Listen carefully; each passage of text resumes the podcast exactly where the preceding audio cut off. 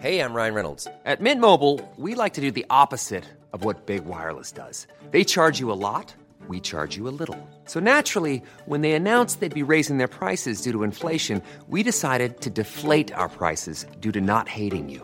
That's right. We're cutting the price of Mint Unlimited from $30 a month to just $15 a month. Give it a try at mintmobile.com slash switch. $45 upfront for three months plus taxes and fees. Promo rate for new customers for limited time. Unlimited more than 40 gigabytes per month. Slows. Full terms at mintmobile.com.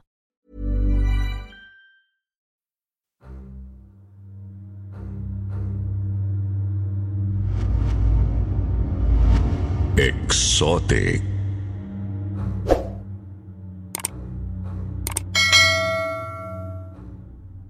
Magandang araw mga kasityo bangungot. Pati na rin sa mga taong bumubuo sa isa sa pinakapaborito kong YouTube channel ngayon.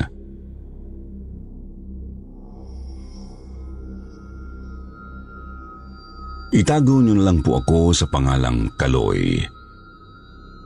Isa po akong 41 anyos na tricycle driver ngayon dito sa Binangonan. Pero ang kwentong ibabahagi ko po sa inyo ay nangyari noong ako'y mapadpad sa lugar ng kababata kong si Hermie sa Palawan. Tagaroon pala ang napangasawa ni Hermie habang ako naman ay napadpad lang dati doon dahil nagsa-sideline din ako bilang construction worker at nakakuha kami roon ng kontrata.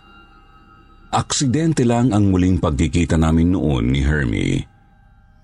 Nagkataon kasing bayaw niya pala ang may-ari ng two-story house na ipinapagawa sa amin noon. Nagkita kami dahil yung bahay na tinutuluyan ni Hermie at ng asawa niya ay katabi lang ng site namin. Tuwang-tuwa pa nga kami nang magkita kami ulit.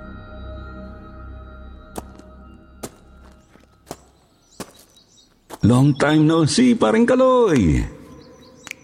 Oo nga, pre. Nakalain mong dito pa pala tayo ulit magkikita. Tagal mo rin kasing hindi umuwi sa atin. Medyo busy, pare. Alam mo na, medyo sinuwerte ako sa negosyo rito eh. Ikaw, kumusta? Nax, mukhang big time ko, no? Samantalang ako, heto. Mag-isa na sa buhay. Wala na si tatay eh.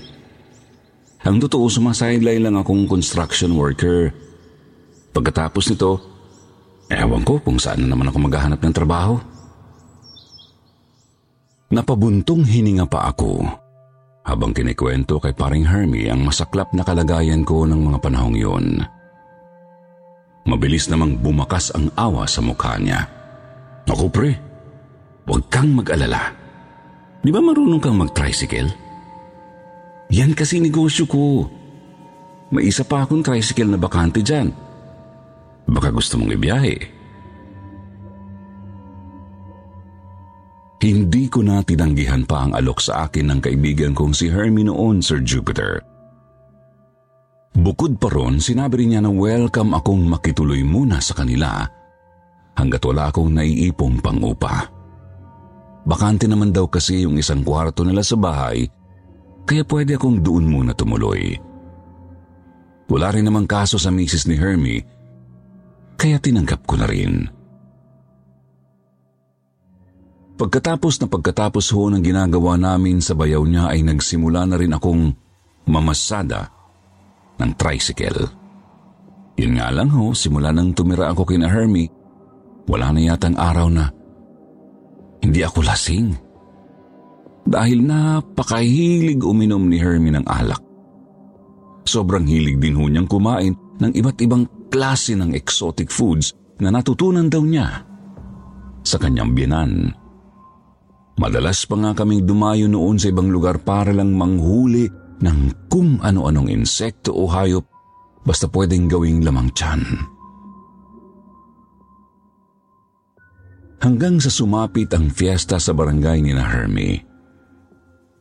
Umaga pa lang ng araw na yun, inaya niya na akong manghuli ng mga paniki doon sa may kuwebang malapit lang naman sa kanila. Medyo masukal nga lang ang daraanan bago makarating doon. Pero sumama pa rin ako dahil nahiya akong tumanggi. Mga paniki naman daw ang balak ipatikim sa akin ni Hermie. sige lang ako ng sige dahil hindi naman ako maarte sa pagkain. Isa pa, masasarap naman talaga ang ipinapatikim niya sa akin, lalo't magaling magluto ang asawa niyang si Rosalie.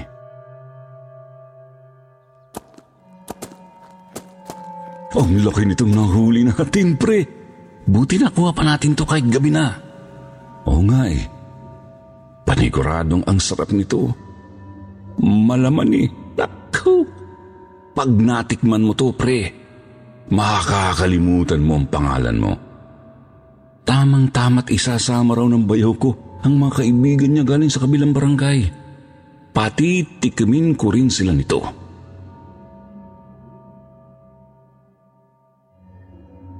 Hindi ko maialis ang tingin ko sa napakalaking paniking nahuli ni Hermie. Noon lang kasi ako nakakita ng ganun kalaking paniki na medyo nakakatakot pala ang hitsura kong tititigan. Ang totoo, pauwi na sana kami nang makasalubong namin sa daan ang paniki na yun. Buti na lang at sharpshooter ang kaibigan ko mukhang sanay na sanay nang gumamit ng baril kaya nahuli pa rin namin iyon.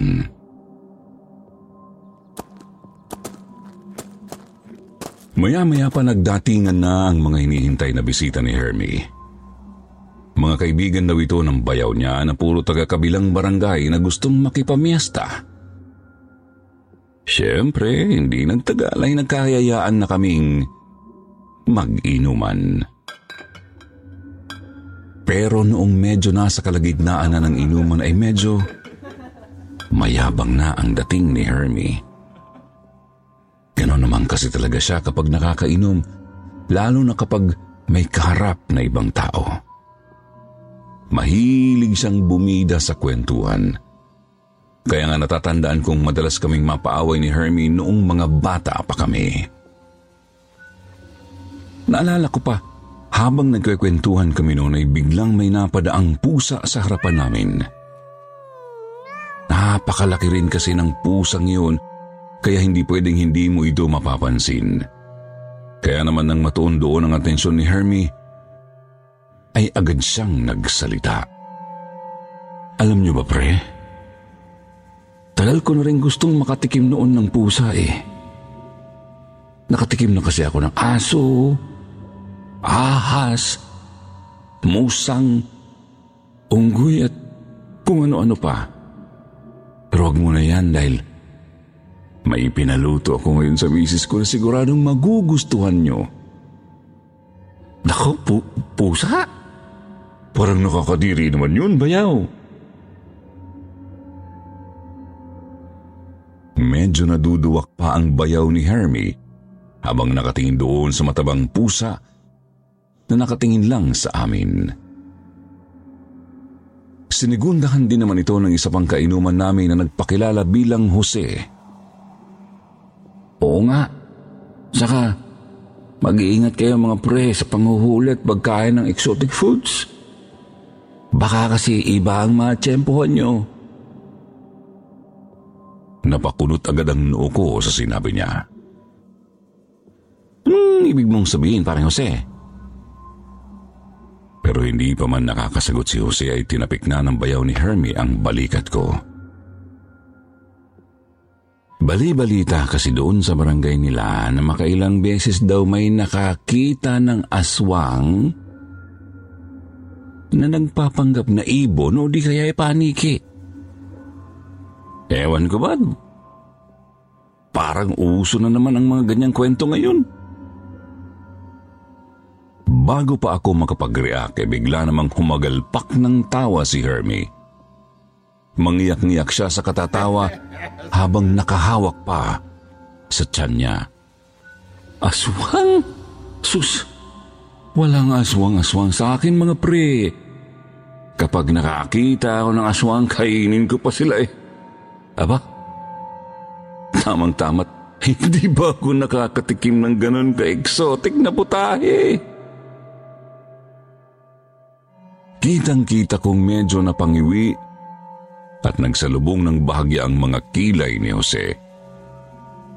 Sa wari ko ba'y parang nainis siya sa sinabi ni Hermie Pero hindi na lang niya ito pinapahalata dahil wala siya sa kanilang lugar. Ako naman eh, nagpapaalala lang. Wala namang mawawala kung susunod tayo. Malay niyo, baka ikapahamak niyo pa yung ginagawa niyo. Mga hayop pa rin kasi yan eh, saka hindi naman sila dapat kinakain. Pero tinawanan lang ulit ni Hermie ang sinabi ni Jose. Masyado ka lang OA pare. Hindi totoo yung aswang-aswang na yan. Pero kung totoo man, walang magiging panama yan sa mga manginginom dahil baka sila pa ang pulutanin namin. Natahimik na lang tuloy si Jose sa muling hirit ni Hermie. Kahit ako medyo napangiwi na sa asta ng kaibigan ko. Maya-maya pa napansin kong nasa labas na pala ng bahay si Rosalie at kausap ang isang kapitbahay nila. Mukhang nagsisismisan na naman ang mga yon. Pare, di ba buntis ang asawa mo? Nasa labas pa. O wala man lang pandong sa ulo. Itinuro ko si Rosalie kay Hermie na agad namang lumingon sa asawa niya. Honey, nakikipagchismisan ka na naman dyan eh. Luto na ba yung pampulutan namin? Sumagot naman si Rosalie. Oo. Ihahain ko na ba? Abay, siyempre, hain mo na rito yan at nang matikman na namin.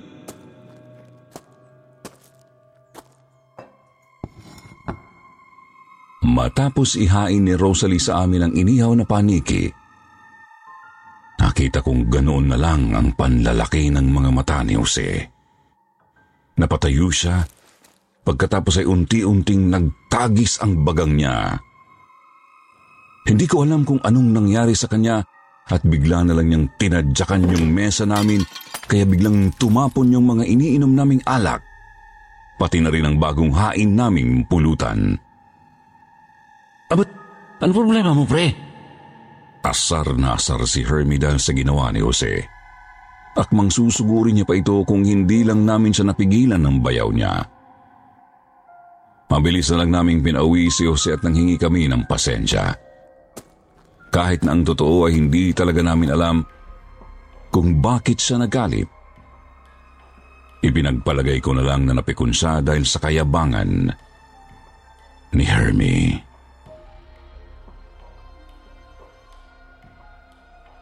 Pero pagkatapos nun Sir Jupiter ay kakaibang mga pangyayari na ang naranasan naming tatlo.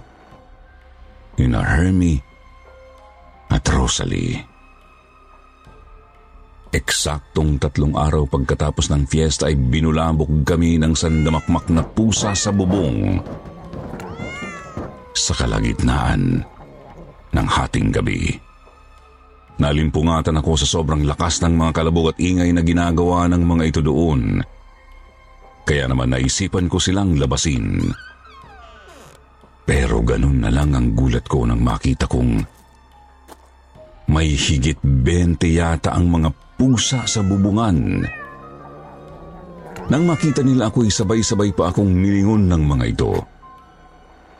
Medyo kinilabutan ako noon kaya mabilis ulit akong pumasok sa loob ng bahay at bumalik na lang sa pagtulog. Kaya lang ay makailang ulit pa yung nangyari sa loob ng ilang linggo.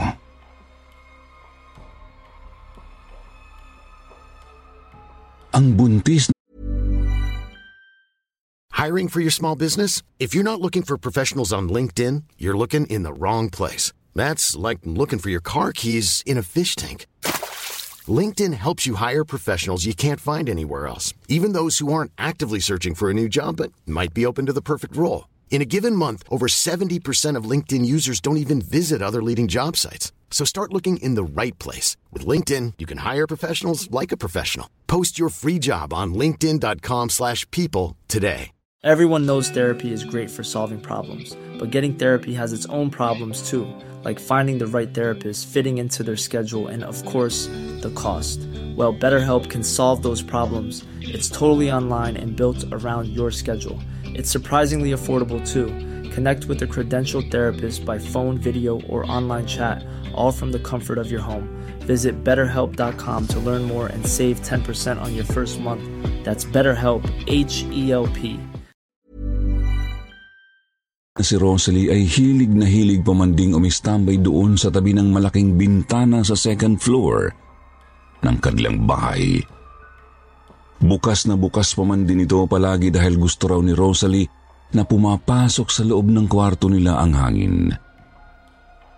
Doon pa sila madalas maglaro ng baraha ng mga kumare niya. Gusto ko sana siyang sitahin pero wala naman ako sa posisyon. Lalo na't hindi naman naniniwala noon ang mag-asawa sa mga pamahiin o sa kasabihan ng matatanda. Walong buwan na pamandin ang tiyan ni Rosalie noon.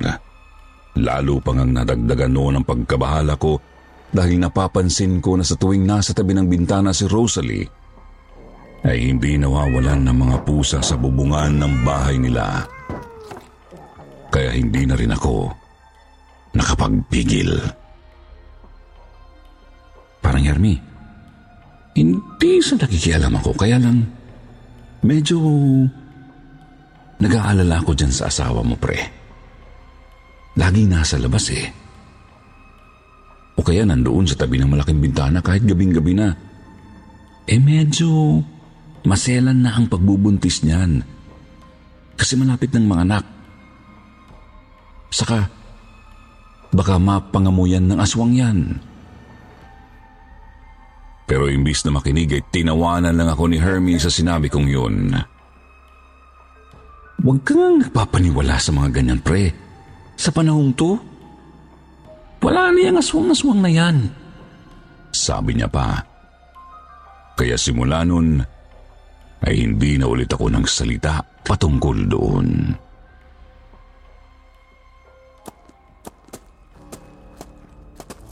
Pero mga ilang araw lang ang nakalipas, kauuwi lang namin ni paring Hermie noon galing sa pakikipag-inuman sa kapitbahay nang maabutan namin si Rosalie na namimilipit sa salas ng kanilang bahay. Dali-dali kaming humangos para alalayan si Rosalie pero nakita naming dinudugo na siya. Kaloy, pakistart ng tricycle mo, dalhin na natin si Rosalie sa ospital. Agad naman akong sumunod sa sinabi ni Hermie. Pero paglabas ko ng bahay ay nagulat na naman ako dahil hinarang ako ng pagkadami-daming pusa. Gusto ko sanang tumakbo ulit pabalik sa loob ng bahay. Pero narinig kong dumaing na naman si Rosalie kaya tiniis ko na lang ang naramdaman kong takot at ini-start ko na ang makina ng tricycle. Pero hindi lang yun ang naranasan namin ng gabing yun. Sa kalagitnaan ng biyahe namin papuntang ospital ay halos manlaki ang ulo ko nang makita kong sinusundan kami ng isang napakalaking paniki. Sa palagay ko parang kasing laki na yun ng isang bata. Kaya talagang nang tayuan kaagad ang balahibo ko lalo na nang dumapo ito sa bubong ng tricycle ko at tinitingnan ako ng masama hanggang sa makarating na kami sa ospital. Kahit nga ho yung ibang taong nasa labas ng ospital ng gabing yun ay nagulat din nang makita nila ang napakalaking paniki na agad din namang lumipad palayo pagkahinto ko ng tricycle. Sa kasamaang palad ho, Sir Jupiter ay nakunan si Rosalie. Nang ipinanganak niya ang batang ipinagbubuntis niya ay ganun na lang ho ang gulat ng doktor nang makitang bukas na bukas ho ang dibdib ng bata. Butas din ang ulo nito at ang sabi ay hindi raw ho buo ang utak. Talagang natuliro kaming pareho ni Hermie noon, Sir Jupiter. Hindi ko maiwasang isipin na talagang inaswang si Rosalie dahil na rin sa mga senyales na nakita at naranasan ko mismo sa bahay nila.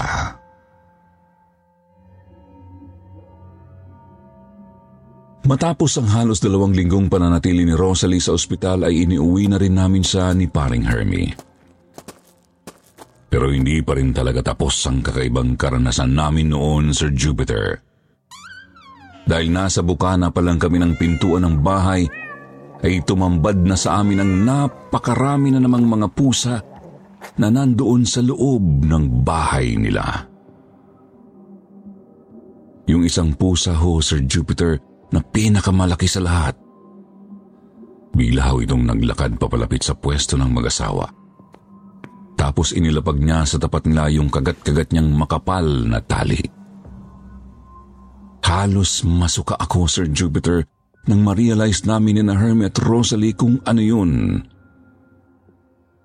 Pusod ho yun ng bata. Gulat na gulat talaga kami para bang ginawa nilang ebidensya ang pusod na yon bilang patunay na totoo nga sila. Bigla na lang hong napasigaw si Hermie sa galit at pagkatapos ay dinampot niya yung itak na nandoon lang sa bukana ng kusina nila. Hinabol niya ho yung pusa na nagpulasan kasabay ng iba pa nitong kasama. Pero naabutan ho ni Hermie yung pusang may dalang pusod at nataga niya ito sa may bandang balikat.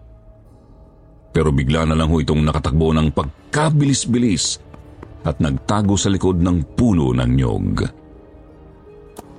Nang tingnan ho namin ni Hermie doon ang pusa ay wala na ito. Pero nakita naming may napakalaking paniki na lumilipad palayo sa amin. Doon, Sir Jupiter, siguradong sigurado na ako na hindi lang basta paniki at mga pusa ang dumadalaw kay Rosalie. At may hinala ho ako kung sino ang may pasimuno nito.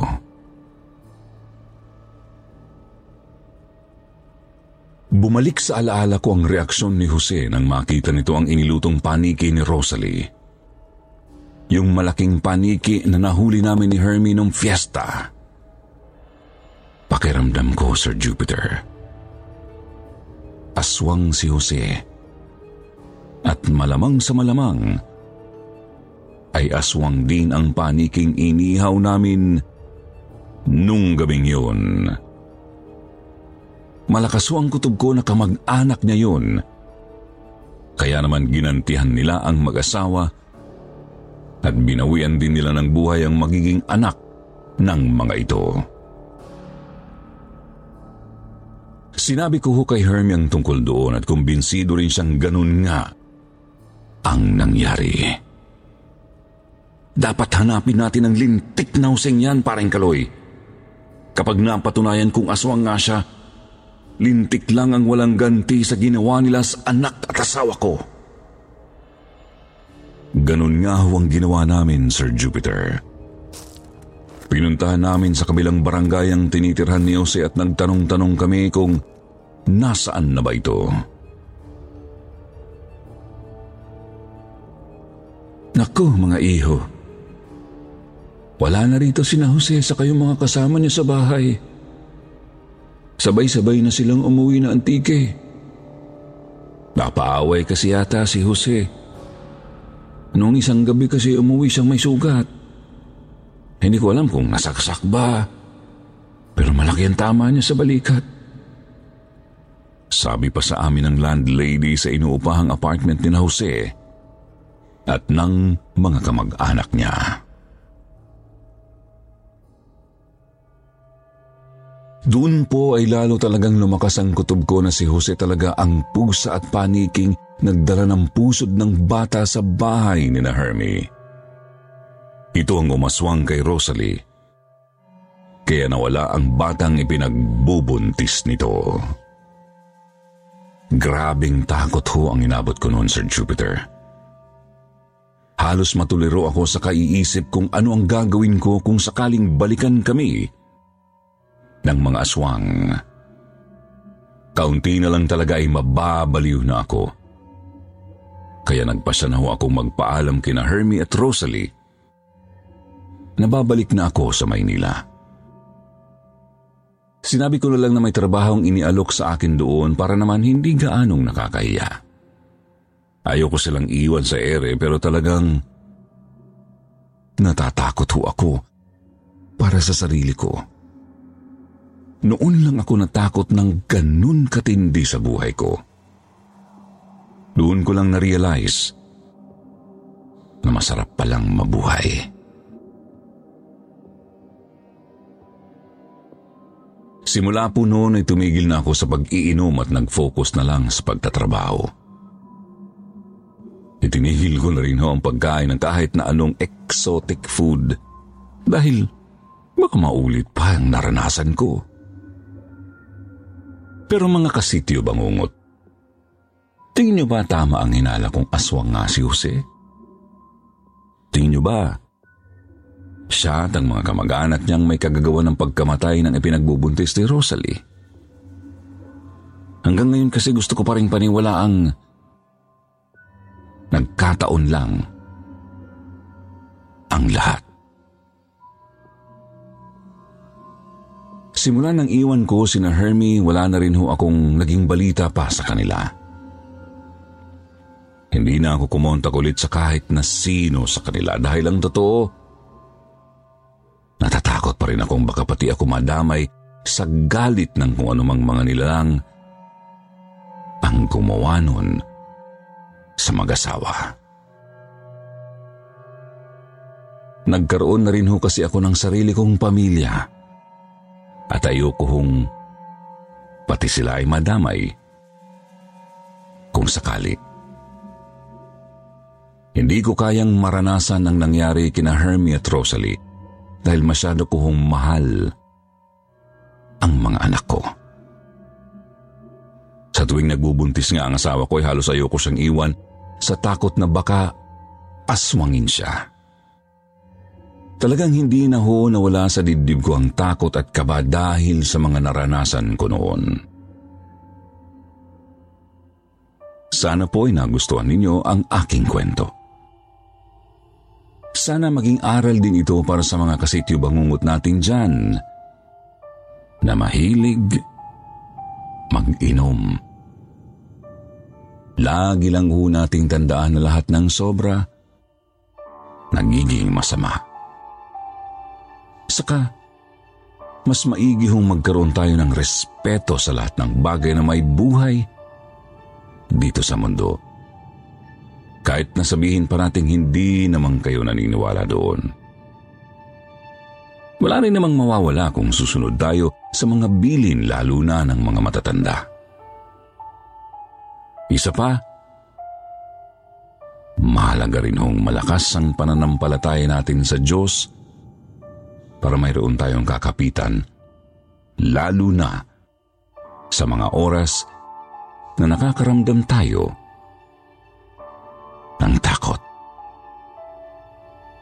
Maraming salamat po sa inyong pakikinig. Muli po ako si Kaloy at ito ang aking true horror story.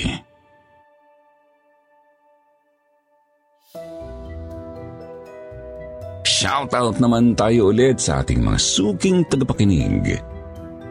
Pedro Bunyol, hello po sa inyo.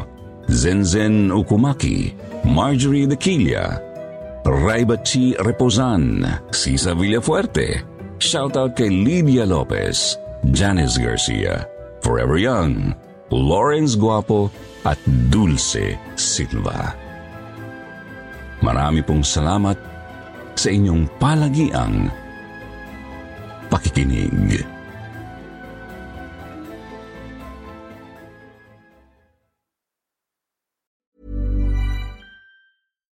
It's Paige DeSorbo from Giggly Squad. High quality fashion without the price tag. Say hello to Quince.